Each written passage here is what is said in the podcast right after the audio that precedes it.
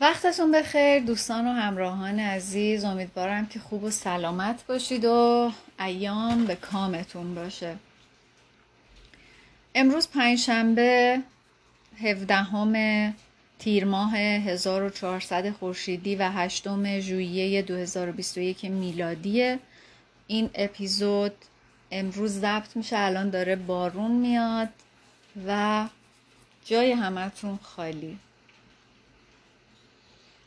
کتابی رو که می‌خوام براتون بخونم کتاب مرداب روح آقای جیمز هالیسه که ترجمه خانم فریبا مقدم و از انتشارات بنیاد فرهنگ زندگی روی جلد کتاب نوشته رنج ها حرف های جذابی برای گفتن دارن و این کتاب سال 93 برای اولین بار چاپ شده و این نسخه ای که دست منه چاپ پنجمشه.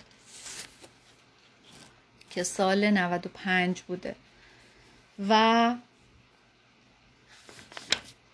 کتاب حدود 9 تا فصل داره و یک نتیجه گیری. من سخن ناشر رو که آقای سهیل رضایی و رئیس هیئت مدیره بنیاد فرهنگ زندگی هستن رو براتون می‌خونم. امیدوارم که در واقع از این کتاب استفاده کنید به خاطر اینکه این کتاب واقعا اثر ارزشمند و تاثیرگذاریه. این کتاب بینظیر عمیق و تاثیرگذار است. سال 93 دوره آموزشی با کمک این کتاب و چند منبع دیگر در بنیاد فرهنگ زندگی تدوین شد و بنده را تدریس کردم. در روند دوره همه اقوال بر این بود که کلام و منطق و چشمانداز مباحث بی نهایت تازه و بکر و تأثیر گذارند. از آن دوره همیشه خاطراتی مفید میشنوم و هنوز سیدی های ضبط شده آن دوره جز محبوب ترین و موثرترین آثار من است. دکتر جیمز هالیست از معدود اندیشمندانی است که توانسته از دل تئوری پروفسور کارل گوستاو یونگ مدل هایی را استخراج کند که به مسائل عمیق جامعه بشری پاسخهایی درخور و قابل بدهد. از زمانی که با ایشان آشنا شدم کمتر متن و کتابی را دیدم که بتواند ایشان را کنار بزند و نگاهمان را دوباره تازه کند. قدرت عجیب این کتاب آن است که آقای هالیس توانسته است ابتدا بسیار خوب دردها و رنجهای اصلی بشری را تحلیل کند و از سوی دیگر بسیار دقیق از طریق تعریف و مفهوم عقده و معنا رنجهای بشر را رمزگشایی و شفابخشی نماید. ایمان دارم اگر کمی حوصله کنید و تا پایان این کتاب همراه باشید شما هم مثل مجموعه همکاران و همراهان ما عاشق قدرت نگرش این مرد خواهید شد و به یقین سایر آثار و اندیشه های ایشان را نیز دنبال خواهید کرد. شایسته است از خانم مقدم تقدیر نمایم که این متن را با نهایت حوصله و عشق و مسرت ترجمه و تقدیم خوانندگان کردند و در پایان از آقای دکتر جیمز هالیس به خاطر اجازه انحصاری انتشار این کتاب به زبان فارسی به بنیاد فرهنگ زندگی تشکر و قدردانی می‌کنم. پیشگفتار آقای جیمز هالیس خطاب به خوانندگان ایرانی با توجه به اینکه پس از فرایند پیش تولید کتاب به دستمان رسید در پایان کتاب درد شده. مقدمه در جستجوی معنا گوته میگه مفهوم حقیقت با الوهیت یکیه اما شناخت حقیقت به طور مستقیم امکان پذیر نیست. ما فقط می‌تونیم حقیقت رو با اندیشیدن عمیق و بررسی نمونه ها و نمادها و موضوع های زندگی درک کنیم. حقیقت در قالب حوادث و رویدادهای زندگی خودش رو به ما نشون میده که عموما هم برای ما غیرقابل درکه. و با وجود اون که نمی‌تونیم حقیقت رو مستقیما درک بکنیم ولی میل به شناخت حقیقت همواره در وجود همه ما هست. همه ما در خیال و آرزوهای خودمون هدف از زندگی رو رسیدن به خوشبختی تصور می‌کنیم. این خیال آنچنان همه گیره که حتی در قانون اساسی برخی از کشورها رسیدن به آزادی و خوشبختی رو وعده دادن. و واقعا کیه که توی این دنیا مشتاق رسیدن به یه دشت سرسبز در یک روز آفتابی نباشه که مدتی بیدقدقه و آسوده اونجا استراحت کنه و شاد باشه. کسی هست؟ فکر نمی کنم کسی باشه. اما طبیعت تقدیر یا زندگی انگاری که یه برنامه دیگه واسه همه ما داره. طوری که خیال و اشتیاق ما رو برای رسیدن به خوشبختی مدام به هم می‌زنه و مانع میشه. این اشتیاق ما با محدودیت ها و ضعف هایی که داریم در تناقض خیلی بزرگیه.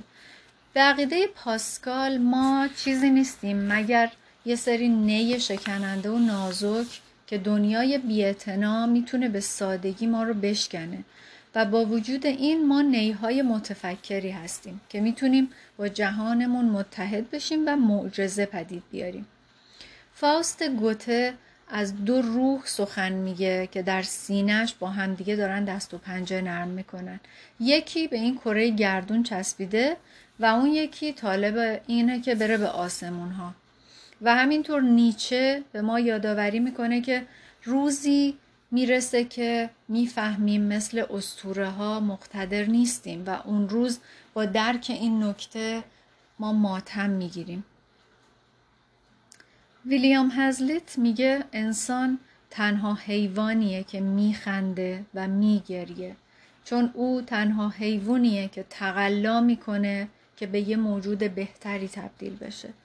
همه حیوانای دیگه همه موجودات دیگه اون آفرینش و تقدیرشون و سرنوشتشون رو پذیرفتن و هیچکس برای بهتر شدن تلاش نمی‌کنه.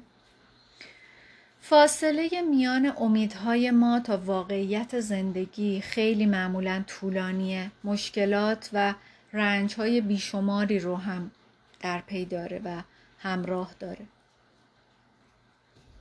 و اصلا هم تفاوتی نمی‌کنه که ما خیلی صبور باشیم و شرایط در حال حاضری که هست رو خیلی که برامون هم سخت و توان فرساه و در عین حال هم اجتناب ناپذیره رو تاب بیاریم و با روحیه قهرمانی باش برخورد کنیم یا اینکه فقط دست رو دست بذاریم و ماتم بگیریم. در هر حال فاصله بین امیدهای ما و زندگی واقعی خیلی خیلی طولانی تر از اون چیزیه که ما حتی تصورش رو بکنیم. اما روانشناسی یونگ که در واقع تایید می‌کنه رشد درونی رو و ترغیب می‌کنه هدف زندگی رو خوشبختی نمی‌دونه. روانشناسی یونگ هدف زندگی رو پیدا کردن معنا می‌دونه. یعنی اگه شما برای زندگیتون معنایی پیدا بکنید اون زمان خوشبخت خواهید بود. دکتر شکوری یه مثالی می‌زد توی برنامه کتاب باز که خیلی جالب بود. اینکه می‌گفت یه آقایی بوده از دوستانش که همسرش رو بعد از بیست خورده سال زندگی از دست داده و به حدی از زندگی ناامید شده بوده که سالیان سال بوده که هنوز در شوک اون فراغ و از دست دادن همسرش مونده بوده و گیر کرده بوده و نمی‌تونسته از اون غم بیاد بیرون. ولی می‌گفت یک روزی که باهاش صحبت کرده بوده دکتر شکوری و میگفتش که صحبت از این شد که اگر الان همسرت اینجا بود و تو به جاش مرده بودی و فوت کرده بودی می‌دونی که اون چه قصه ای می‌خورد از نبودن تو. اینی که تو الان هستی و اون رفته اینه که تو داری این بار غم و تحمل می‌کنی و به دوش می‌کشی. شاید اگه اون بود نمی‌تونست از پسش بر بیاد و براش سخت بود و این باعث شده که تو این غم رو و این سختی رو تحمل بکنی برای اینکه اون این غم و سختی رو تحمل نکنه. شاید به نظرتون عجیب بیاد و شاید اصلا منطقی نباشه ولی برای کسی که توی اون شرایطه نیاز به یک چیزی یک جمله یه تلنگری یه باور کوچیکی یه فکری داره که بتونه از اون وضعیتی که توش گیر کرده بیاد بیرون. و این همون معنادهیه. و این حرف باعث شده بود که اون آقا به با داشتن این حس که بودنش اینجا و سختی کشیدنش و تنهایی کشیدن و عذاب کشیدنش از هجر همسرش باعث شده که همسرش این دردها و این فراغها رو رنجها رو تحمل نکنه براش شده بوده یه معنای زندگی و اون تونسته بوده از اون وضعیت بیاد بیرون و به زندگیش ادامه بده. این مثالی که براتون زدم یعنی شما برای هر کاری هر شرایطی که دارید اگه معنایی پیدا بکنید برای انجام اون کار انجام یه کار سخت یا تلاش کردن توی شرایطی برای رسیدن به یه هدفی اون معنا است که به زندگی شما سمت و سو میده و حتی می‌تونه شما رو نجات بده. اگه معنایی برای هیچ کاری نداشته باشین قطعا ناامید و افسرده میشین.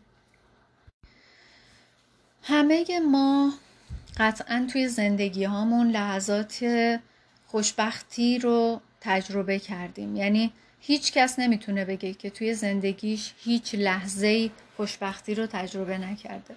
اما در عین حال باید بگیم که این لحظات زود گذرن و نمی‌تونیم امیدوار باشیم که این لحظات دائمی و طولانی بشن.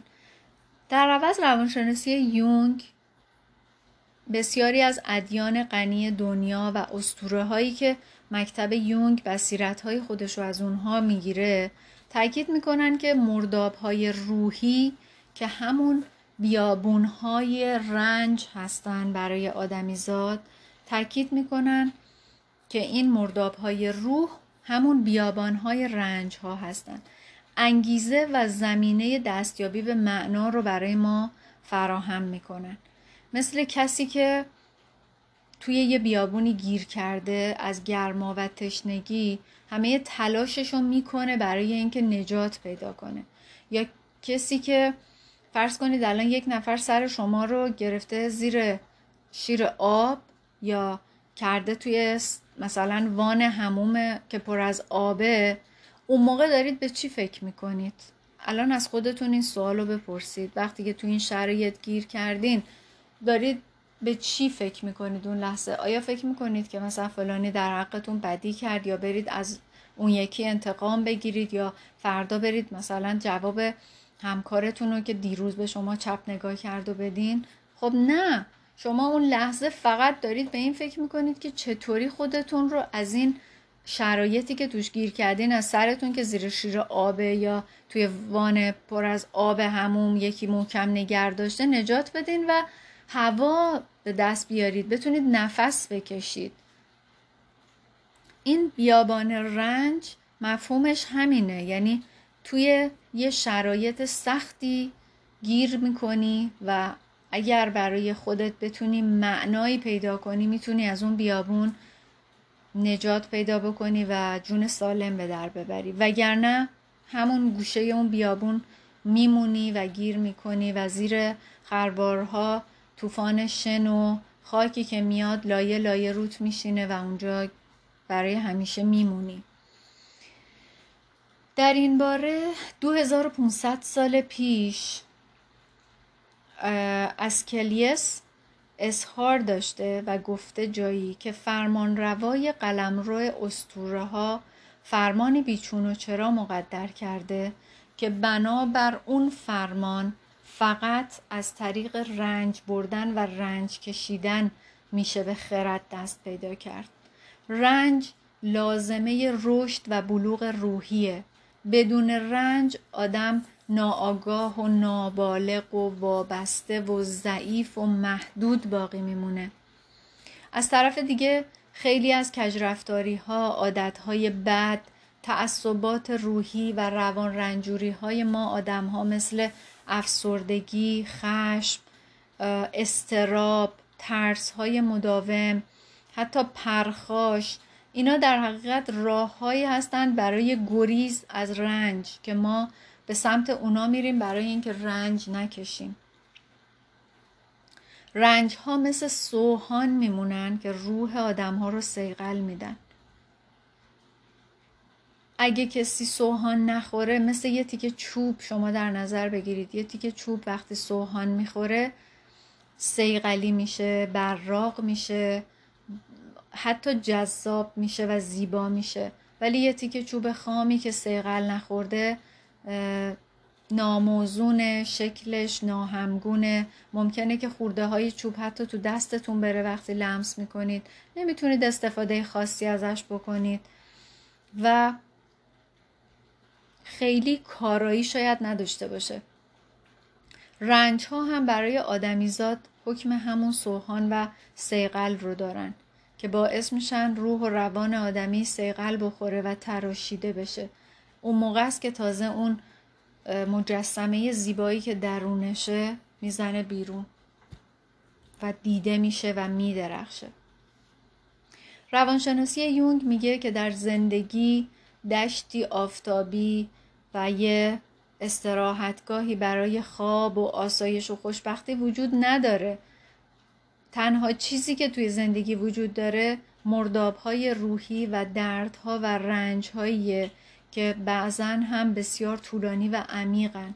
یعنی طبیعت وجود ما می‌خواد بخش عمده ای از سفر دور و درازی رو که روی این کره خاکی داریم توی این مرداب ها و در سپری کردن از این مرداب ها این رو بگذرونه. اما باید بدونیم که توی این مرداب های رنج و درده که بسیاری از لحظات معنادار زندگیمون رو تجربه می‌کنیم. در این مرداب هایی که روح ما شکل می‌گیره در این مرداب هایی که روان ما رشد می‌کنه و در اونجاست که نه تنها به اهمیت زندگی بلکه به هدف، ارزش و عمیقترین معنای زندگی واقف میشیم. امروز روز بدون شک عمیقترین ضعف در شیوه های روان درمانی بیتوجهی به مفهوم روح انسانه. این داستان کارگاه های خوشبختی و جملات مثبت و مثبت اندیشی هایی که راه افتاده و جیب یه سری آدم زرنگ سو استفاده چی رو داره هر روز بیشتر از روز قبل پر می‌کنه موقته اینا مثل یه قرص مسکن عمل می‌کنه. مثل اینکه شما وقتی سرتون درد می‌کنه یا یه جایی بدنتون درد می‌کنه سری میپرید یه قرص ژلوفنی استامینوفنی تایلانولی ادویلی چیزی میندازید بالا. دردتون ده دقیقه شاید طول بکشه که ده دقیقه بعد دردتون ساکت میشه ولی برای مدت محدود مثلا یه ساعت دو ساعت سردردتون استاپ میشه یا اون دردی که دارین و بعد دوباره شروع میشه. بنابراین اون چیزی که می‌تونه ما رو نجات بده اینه که با همه این رنج ها و دردها روبرو بشیم و در خلال گذر از این مرداب ها و بیابون ها رشد کنیم. برای اینکه می‌خوایم زنده بمونیم و می‌خوایم ادامه بدیم قوی تر میشیم. و اگه کسی از این بیابون ها و مرداب ها بتونه تا انتهاش بره و خارج بشه از اونجا قدرتمند میاد بیرون. سایکه در زبان یونانی بهش به معنی روحه. و ریشه اون دو تا معنی داره. یک پروانه ای که دگردیستی کوتاه مدت زیبا و اسرارآمیز و عجیبی داره که استعاره از روح ما رو به نمایش می‌ذاره و معنی دیگه سایکه در زبان یونانی نفس کشیدنه. که تشبیهی از یه هوای نادیدنی که در بعد تولد وارد جسم ما میشه و به هنگام مرگ هم از جسم ما خارج میشه که ما بهش میگیم در زبان خودمون روح. اون چیزی که تعنه آمیزه و امروزه غالبا روانشناسی به بررسی و شناخت در واقع اون پرداخته رفتارهای بیرونی و قابل مشاهده و قابل تبدیل به آماره که میشه با دارو و درمون رفع و رجوعش کرد در حالی که همه این شیوه های درمانی هم مهمن و مفیدن ولی نکتش چیه؟ نکتش اینه که اینا به ندرت عمیقترین نیاز ما انسانها رو که رشد روحی و معنای سفر زندگی هست رو در خودشون دارن. اینا اصلا به این موضوع نمی‌پردازن. پس ما نتیجه می‌تونیم بگیریم هر درمانی که در اون به روح و مسائل روح و حل مشکلات روح پرداخته نمیشه یه راه حل سطحی و تسکین بخشه مثل همون مسکن کوتاه مدتی که بهتون گفتم. یونگ پیشنهاد می‌کنه که باید روان رنجوری رو درک بکنیم و اونو به عنوان یه رنج روحی که هنوز به معنای خودش واقف نیست و پی نبرده در نظر بگیریم. یونگ رنج رو نادیده نمی‌گیره. خب؟ ولی فقط بیمعنا بودن زندگی رو رد می‌کنه. یعنی یونگ معتقده که زندگی بیمعنا نیست و اعتقاد داره که رفتارهای روان رنجوری که آدم ها از خودشون بروز میدن یه سیستم دفاعی که در برابر این بیمعنا دونستن زندگی داره عمل می‌کنه.